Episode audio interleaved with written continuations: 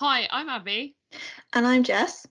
And you're listening to Did the Reading. We did the reading so you don't have to. Jess, what did we read this week? This week we are looking at The Catcher in the Rye. Fabulous. But before we get on to that, what have you been up to this week? Good question. I've hit kind of peak laziness, probably as a result of the rain. Mm-hmm. But I think that's also just an excuse. I've watched a lot of films and a lot of TV. I've started Succession. Ooh, which any good? Very good. I've had a lot of people be like, this is very much your vibe. You should watch it. And having watched 3 episodes, I'm not really sure what to make of those comments. But it is very good. I like a nightmare trying to find it online and in the end have succumbed to purchasing it on Amazon Video, which I'm slightly bitter about. But it is very good. What about you? How's the skateboarding going? The skateboarding, I'm making slow progress. It was quite embarrassing this morning because I was out on the board, surfing the streets, and I was like skating along, and I thought I saw some neighbours behind me who I knew. So I was like, oh, gotta try and keep it together because it'd be super embarrassing, like, you know, if anything happened. And then I basically fell off the board about 5 times in 3 meters, and I was like, ooh. Oh, it's really embarrassing. But anyway, they weren't people I knew, so it was quite lucky. But the whole thing is not going well, I've got to be honest with you. I got some acrylic paints before the weekend. So I did some painting for that. I've turned out some, you know, very generic teenage girl type drawings. And then my dad came home and very generously was like, oh, those look nice. And I was like, oh, you're welcome. You can put them up in your office. And he was like,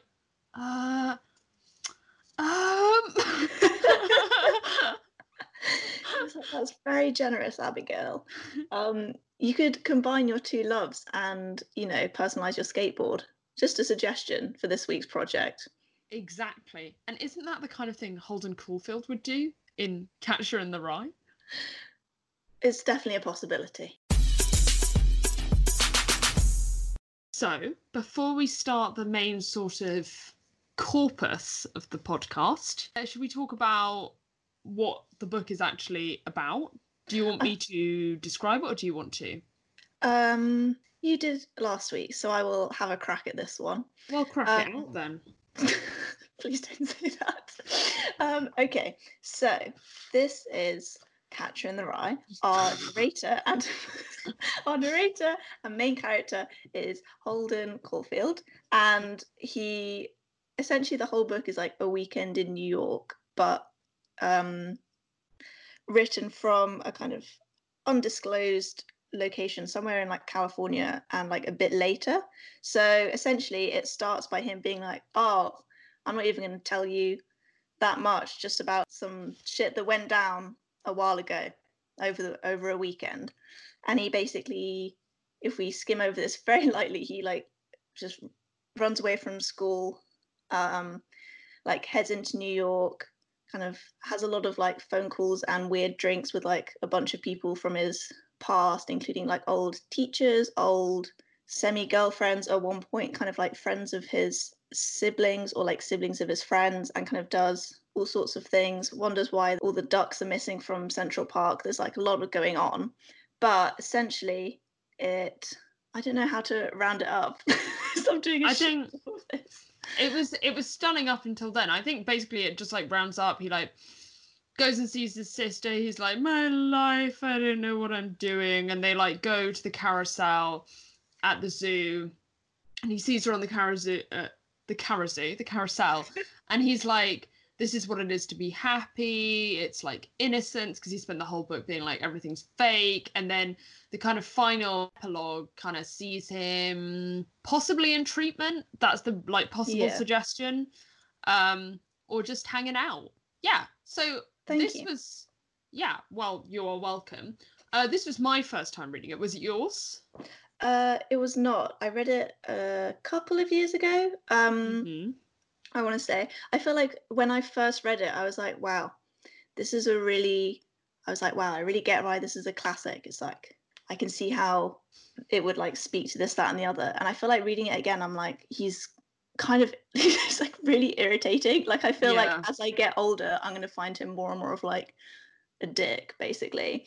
But I think that kind of, I mean, like 2 years isn't that big a gap, especially when like the main kind of themes of it are being stuck in this kind of limbo state between childhood and like what you expect adulthood to be. So I think that's kind of the same. But yes, I've now read it twice. I've got to be honest, and like this is so embarrassing, but I had never read it, and the reason why I had been putting off reading it was because I had, for no conceivable reason, convinced myself that this was a book about like farming in America. And I was like, I don't know how much I care about like this random like farming story. And I see that, to be fair. I feel like I could like very generously be like, as like a, it's heralded as like an American classic in a very similar way to like The Grapes of Wrath or whatever. So I feel like you could very easily, and that is a very dry book, predominantly about agriculture. So I feel like maybe that's where I like got confused, because I was like talking to Iris about this, and obviously Iris grew up and continues to live in the States, and she was like, what do you mean? And I was like, I don't even know anymore. Like I don't know genuinely how I got that so set in my mind, but reading it now, I think the thing is that is mysterious about it is the first, like, I don't know, 100 pages or so, I was like, oh yeah, I'm vibing. This is good. This is a fun, good time. Mm. And the more I read of it, the more I was like, this is exhausting. And it's weird that I found it so, like, exhausting and so unrewarding when I do like books that have a lot of resonances with it.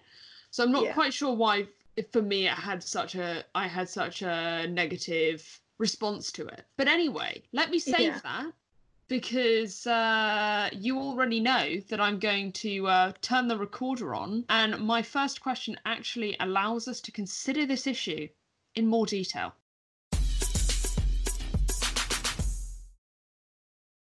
If you had to write a GCSE essay about this, what would you compare it to and why? Oh, Jesus. I know I did this to you last week, and then I was like, I went away and I was like, another great question from me. And so now... Have you done that nice thing where you put me on the spot and you've already got a couple prepared?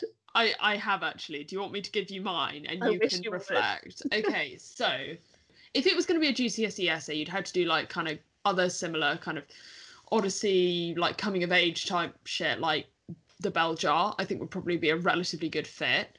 Yeah. But in terms of stuff that is very close in fit but isn't necessarily so classic, I would have put in Ferris Bueller's Day Out. For me, Day Off. Day Out. I don't think you know it. It's actually the superior version. He is released for 24 hours. He was later imprisoned and they let him out. And then also Fight Club. Okay, I see both of those. I like these. Reeling off the pop culture references today. I know. I can't be stopped. Tell me more about why you've picked those. The reason why I picked Ferris Bueller was that I do think it kind of looks at that thing of being a cool teen and trying to break free from the constraints of society and what you see as like fake or unnecessary strictures imposed upon you. Mm-hmm. And the reason why I picked Fight Club was that I think there's quite a lot of that which appeals to this feeling of being different from the rest of society and wanting to impose change in whatever way possible. But I think it's weird because I loved Fight Club, not to sound like every teenage boy ever. I thought Fight Club was actually very good. Shout out to Chuck Palahniuk. If you're listening, I love your book. But I thought that perhaps the reason why I liked Fight Club more is because even though the thinking and attitude is consistent throughout Fight Club, it is verbally and in terms of events inconsistent. Like there is a lot of change and there's development in the narrative, whereas Catcher in the Rye, he goes from one drink to another drink to another drink to another drink to another drink, and all he talks about is his ex-roommates and uses the word phony around 700 times per page. Oh, genuinely, that was the main thing I remember. Like I feel like when I first read it, like I think I got it for Christmas, and I read it in genuinely like a day, and I just was like, oh, what are the main things we've got from this? And it was like he calls everything and everyone a phony, and also does a lot of like, I'm not even going to tell you about this, and then tells you about it. me. But yeah, and also that bit where he's got this kind of like verbal tick of going like, it really is, or I really do think, or, you know, she's a great girl, she really is, you know, like, yeah.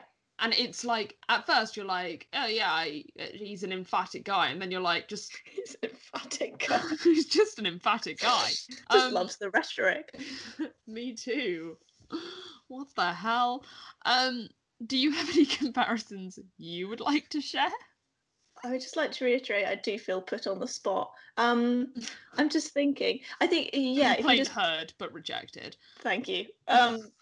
Shit HR department. I think if you, yeah, The Bell Jar was one of the first ones I thought of. Or if you pick, doesn't he even reference in like the very first bit? He's like, oh, I'm not going to talk about any of that like David Copperfield shit. Like, I feel if you picked a very classic, like you say, like coming of age story, and kind of look to the ways in which, like David Copperfield, or even like, I don't know if Great Expectations was work as well, but you know what I mean, like a very kind of seminal text, and then look to the ways in which, because I think for Holden, a lot of it is very like, he purposefully distances himself from everyone around him, and then is like, I feel quite alone, which I don't mean to like belittle that, because that's like a really central and probably like quite resonant aspect of the text, but I feel like that's a very particular way of negotiating like, moving into adulthood, comparable or like would sit nicely alongside other like more traditional ones where it's like finding your place in the world kind of thing.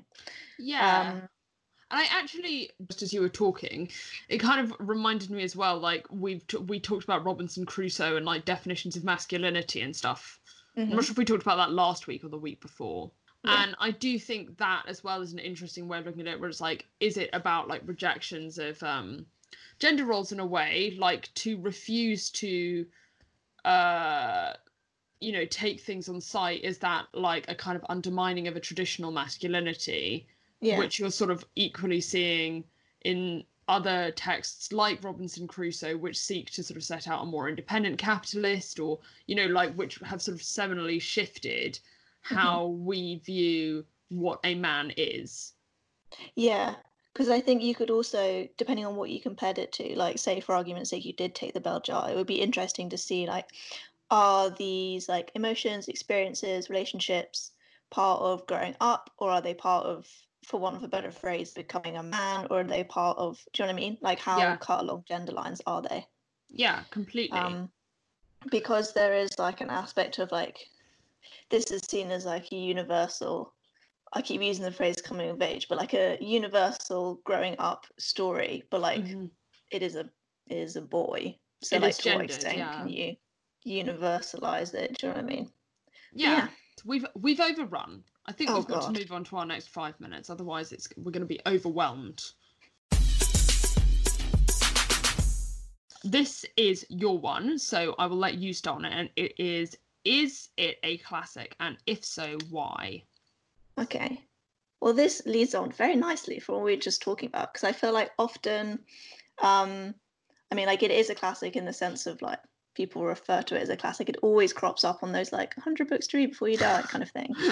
I don't know why I did that tone of voice. Is, whether or not it turns up on one of those reading lists. Otherwise, exclude it from the canon. Like, okay, I've never in my defense, those are the kind of books where people are like, they have longevity, and people assume that they have, like, enough impact and are universal enough to be like appealing to a wide audience, is where I was. Is the I take your point. Basis for what I say. But then there are so many questions around that. So, like, a the question of how universal, and, like, if you can universalize a story about, like, a boy growing up in, like, pretty specific circumstances in America. Like, I would refer to it as, like, an American classic more than, like, the English literature canon classic. Yeah. In the same way that the slightly faded Grapes of Wrath is also, like, a very kind of, it's very, like, specifically American and very specific, like, American masculinity. But yes, essentially I want to hear your thoughts on this, Abby. Do you think it has, I mean, like, when was it published? It has like enough. 1951. Yeah. So the fact that we're still reading it to some extent kind of answers our own question. But more broadly, like, what do you think defines a classic, and do you think this fulfills those? That's a big question for about 2 minutes. I think it does, in terms of the fact that it neatly captures something about that experience of, there's like this line in a Mae Martin comedy sketch, and she says something along the lines of, like, being an adolescent is like being able to peel back the wallpaper of reality, and you suddenly feel like you're seeing underneath that nothing is really the way it is because it has to be that way, but because people have made it that way. And I feel like that is like exactly what this is, and it kind of, yeah, it captures that. But I think, like, what a classic is something that tells us something new about the human experience in a really unique way that lots of people can relate to, basically, or does something new with language, or does something new with structure. And while it doesn't do anything particularly, like, out there with any of, like, a kind of a structural or linguistic perspective, I think it is unusual in, you know, how clearly it kind of rejects social norms. I suppose social norms is a bit strong, maybe, because, I mean, he is still operating from a privileged perspective. Say, like, for example, the book is banned, or the book has been banned in a lot of places for, you know, the swearing, for references to, you know, LGBT characters, for references to underage drinking, for references to rule breaking. And yet those are, a lot of those things are universal experiences. And yet this actually puts it down on paper in such a way that it is compelling enough that we have to react to it. Like, that it forces response. I suppose, like, it's taken me ages to get to the point, which is effectively, a classic is something that we have no choice but to respond to, because it captures something so eloquently and elegantly that we haven't heard before put down in words. And I think that is what it is. Yeah, no, I agree. Like, I think the reason why it resonates with so many people is, like you say, it puts words to that. That image of peeling back the wallpaper is really, really interesting, because I think it's that whole thing, like, any film or story about, like, a 17, 18-year-old girl always really just, like, gut punches me. And I don't quite get why, but, like, you know, when it's done well, like something like Lady Bird, or like even Booksmart. Booksmart, definitely. It does it so well in terms of just kind of that, who said it once? I feel like someone once was like, I feel like when you're 17 is when you, like, first realise that the world is, like you say, not exactly like you expected, or is just kind of fundamentally like a bit of a shit place, and like 17, 18 years old is when you start to, like, realize that. So then works of art that articulate that in a better way than I just did, which isn't cool, tend to be, like, universally appealing. Why do we care about where the ducks in Central Park go?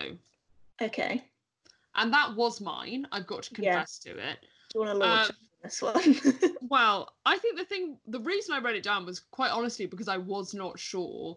And I suppose in a way it's about, like, consistency and about needing to know where everything is and needing to know that things are in order, but also the fact that there are so many things in the adults, in inverted commas, world that go unexplained. Yes. And that people, everyone accepts that that is the way things have to be. And yet, I mean, like, I'm putting these in such generalised phrasings, I would get absolutely ripped for this if this was an essay. But as in, like, everyone's like, oh yeah, the ducks just leave. But actually, you know, why do they leave? Where do they go? Like, why do we never get that explained? Yeah. And why is that just kind of universally understood as it has to be that way? I suppose that is, it just kind of links back to that constant feeling of having to undermine the phoniness, in inverted commas. I will stop saying inverted commas, of the real world, I guess. I don't know. What do you think? No, I agree. I think the, like you say, you can go for the kind of grand sweeping gestures of, like, oh, that's something seasonal and cyclical that he is holding on to in the face of this horribly speedy but also kind of too slow linear process of glowing up. Glow up. All right, Holden. Jesus Christ. Oh, growing up. He's not afraid to use it. Yeah, exactly. Jesus. Oh, I've lost my train of thought. Okay, yeah, sorry, the linear process of growing up. Yeah, and so then he's holding on to this kind of like, whatever happens, he can go back every kind of summer or whatever and see the ducks, and then they will go again in winter, and that's something certain. But then you've also got the aspect of, like you say, what the key element of it is that those taxi drivers like get increasingly irritated with him being like, please leave me alone and stop asking about these ducks. And I think the kind of key aspect of youth in terms of like that questioning everything, like, you know, when you have like a toddler and they just keep asking you why, or they're like, yeah, they just question everything, and you're like, actually I don't know the answers to any of these things, like you say, just because they're like accepted parts of your everyday reality. Yeah, that's like the hurdle that Holden is finding most difficult to cross. No, I think it's really interesting. I think the cyclical kind of temporal nature is nice. I think also, I suppose you could bring it back to that thing where it's like, it's a notable absence where like you're beginning to see this like transition where there are things that are missing from what you thought of as reality. Like he thinks of the ducks as part of Central Park, but they're no longer there. So what is there? Like nothing is always as it should be, you know. Sure. Like I suppose that's just another way of thinking about it. But I agree. Yeah, I feel this one naturally finishes here, so I shall finish it here. I shan't even care about my timer. Okay. I thought this was actually a really sick point. It was from a New Yorker article, and it says, The Catcher in the Rye is a sympathetic portrait of a boy who refuses to be socialised, which has become a standard instrument of socialisation. And it's from Louis Menand in The New Yorker. Please don't get me for a copyright violation. Anyway, the point that he was making in the article was that Holden's whole shtick, if I can call it that, which he would hate, is that he isn't like other boys and he's refusing to be socialised into adulthood. But now that Catcher in the Rye has become a classic, reading Catcher in the Rye and the act of consuming it has become a part of growing up, and particularly as well that now it is quite regularly taught as a school book. It becomes like a kind of, it becomes part of essential reading, it becomes part of strictures of learning, which is something that he through the whole book is running against. So is there a certain irony in the fact that our consumption of it is so, I mean, even if you think about this, not to become super meta, I mean, we're basically reading it to fit in with the confines of a podcast to appeal to people who like podcasts, shout out, which in itself is a kind of like strictured form of consumption. Like, it's hardly radical, is it, to be reading Catcher in the Rye for our uni friends, shout out. But yeah, I mean, what do you think? Yeah, I know what you mean, because it's that kind of weird, like, if you want to frame it as a radical book, and we take that as granted, especially like given, what do you say, it was 1951 publication context, then I think it's that kind of weird double bind almost of it being like, oh, is it only a radical book if like not that many people read it, or is the fact that it's like reached so many people and become integrated into like curriculums and things, like you say, is that a success, or is it kind of then the fact that it's in a curriculum, if we stick with that example, does that deny it its kind of, I suppose, even the arguably, is the book trying to be radical, or is the book trying to be true to a feeling of being radical when you're that age? And the reality is, even though it feels radical, it is such a universal experience that there is no way we can conceive it as radical. Like, the fact that the book has that much popularity that somebody on SparkNotes can be writing up themes, alienation, like, very much demonstrates that, you know, like, I'm so the person. Yeah, SparkNotes. Exactly, same. Like, it's not an unusual experience, and it feels radical because he says, God damn, a couple of times, and it's like, I drank a scotch and soda, and such like, Yeah. But it's not unusual. It's an unusual representation and an unusual demonstration. But is it any wonder that it should have become an instrument of socialization when it's more a reflection of a process of socialization than the instrument itself? Do you know? Yeah. Is that? No, I think I understand, but it's also an element of like, it's what, 70 years old now? So there's kind of like an element of like, it would almost be anachronistic to be calling it, to be like saying that it's like failing and being radical. But I think... And I think even it's interesting that they use the term sympathetic, because I'm not sure that it even, for me, it didn't feel super sympathetic. I mean, obviously we get it in his own words, but I think to a certain extent there is a sense where the socialization, the fact that he's looking back on it, we see the inherent flaws in his ways of thinking. Yeah, I think that's also in... Yeah, no, sorry, it was just my timer going. I was only saying that because... You know, the fact that he literally says at the end, like, my psychoanalyst says X, you know, very much points out that that is not a sustainable way of thinking, not only in terms of mental health, but also in terms of existing within society. So does it, like, is the narrative itself an instrument of socialization because it does ultimately bring us back to a point of conformity whereby that kind of thinking is shown to be normal, but... ultimately need to like not end. Sustainable. Yeah, exactly. But then I think that's interesting in terms of if I think about the two times I've read it, like when I feel like the younger you are when you read it, the less ironic or like the less space there is for an ironic reading. And then as you get older and perhaps even like enacting that process of socialization yourself, you then look at it and see like, oh no, this is actually a book that shows the flaws and in like unsustainability, which I don't think is a word, of this kind of thinking or living, perhaps.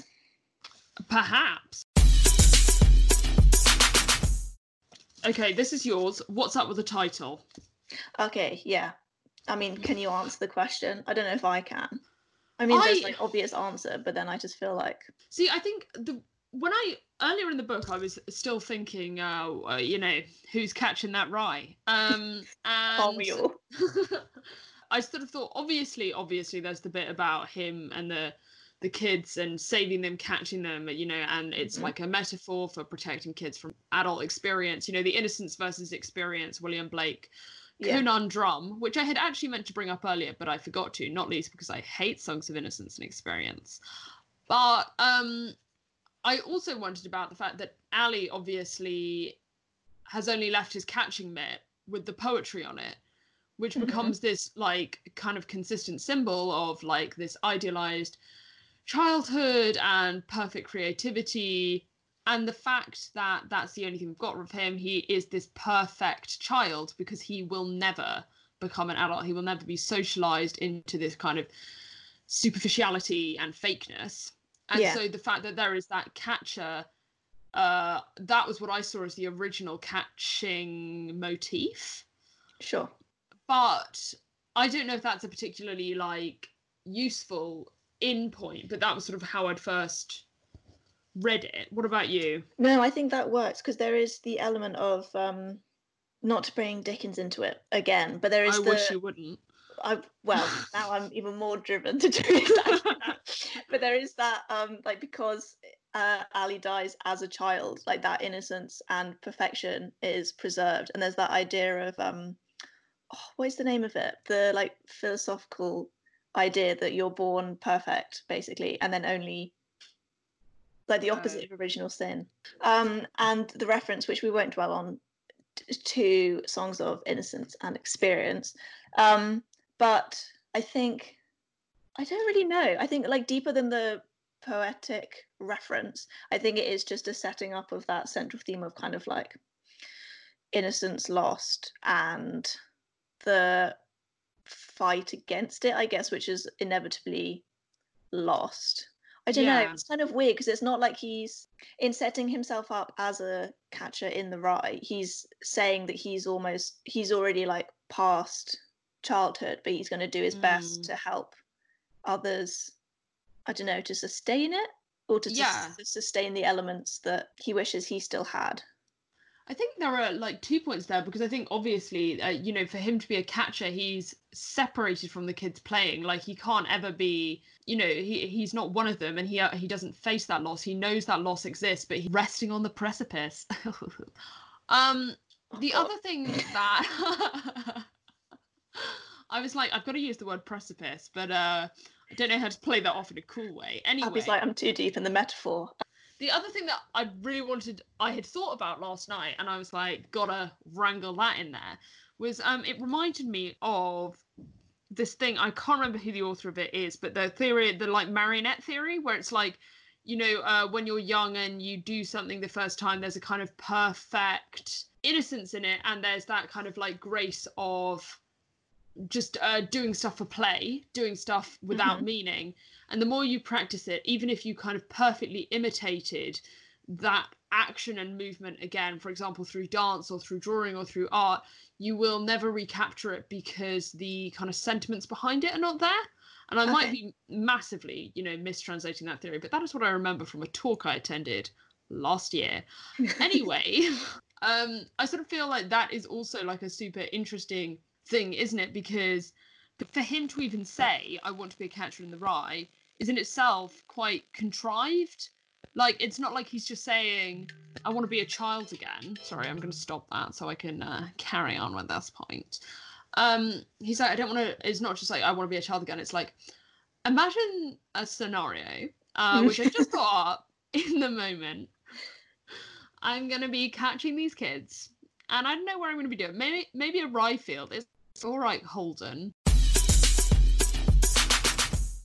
If Catcher in the Rye was written today, what would it look like? Oh, dear. And I had half written this one, but I will hand it over to you, because I know you had some ideas about if Holden Caulfield was on Twitter or Instagram. Oh, yeah. Well, initially I was like, oh, his Twitter account would be hilarious. And I was like, no, I don't think he'd even have a Twitter account, because he'd only join social media to like share things, and I feel like Twitter's too interactive. So he just have one of those really rogue Instagram accounts, which is very much like, you're all welcome for following me, and would just post very weird photos of like niche areas of New York. I feel like that's the kind of vibe he'd be going for. Yeah. Either with like extremely long weird captions, or with none at all. He'd be like, you don't even deserve my words. Agreed. I very much feel that's the case. I feel like if you had a Twitter, it would be like the guy in your MFA Twitter. Oh my goodness me. Side note, just do you follow the SparkNotes account on Twitter? They have some fantastic Catcher in the Rye content, but I will immediately follow that up. There's a great like Parks and Reference one. I think also, if it was written today, like, I feel like it wouldn't be a classic, because who cares about more disaffected youths? This is true. But I'm just thinking, like, in terms of the central themes of it, in terms of, like, what was that one you, like, slightly blithely referenced earlier? Like, isolation and kind of, like... Alienation, that was the one. Yeah, like a kind of like disenfranchisement kind of approach. I feel like compared to 1950, we live in quite like a more complex, culturally speaking, world.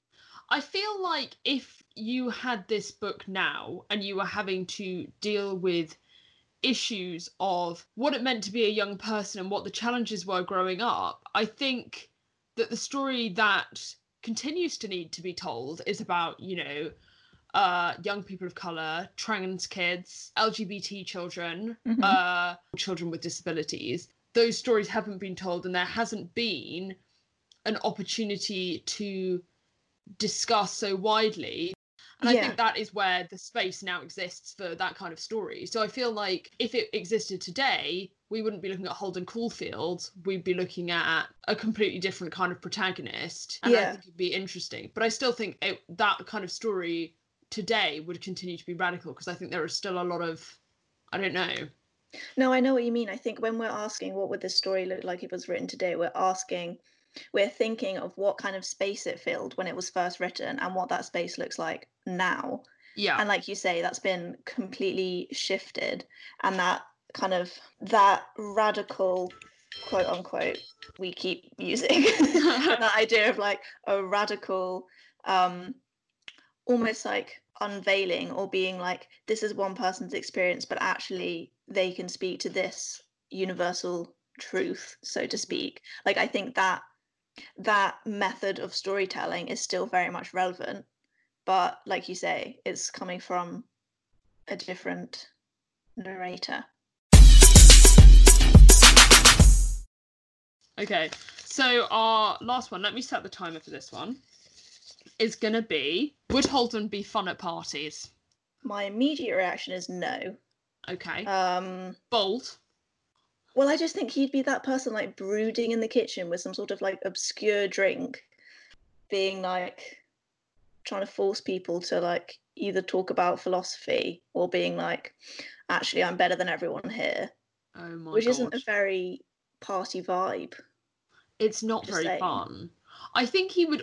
It would either be that, or he'd get a couple of drinks in him, and like that scene with Luce, he'd be like, I need to know all the gossip right now. Right now. Yeah. And you'd be like, ooh, I'm still on my first beverage, and I'm gonna need you to step it back about 18 steps. I feel like he would, like, those people that at the start of the party is incredibly boring.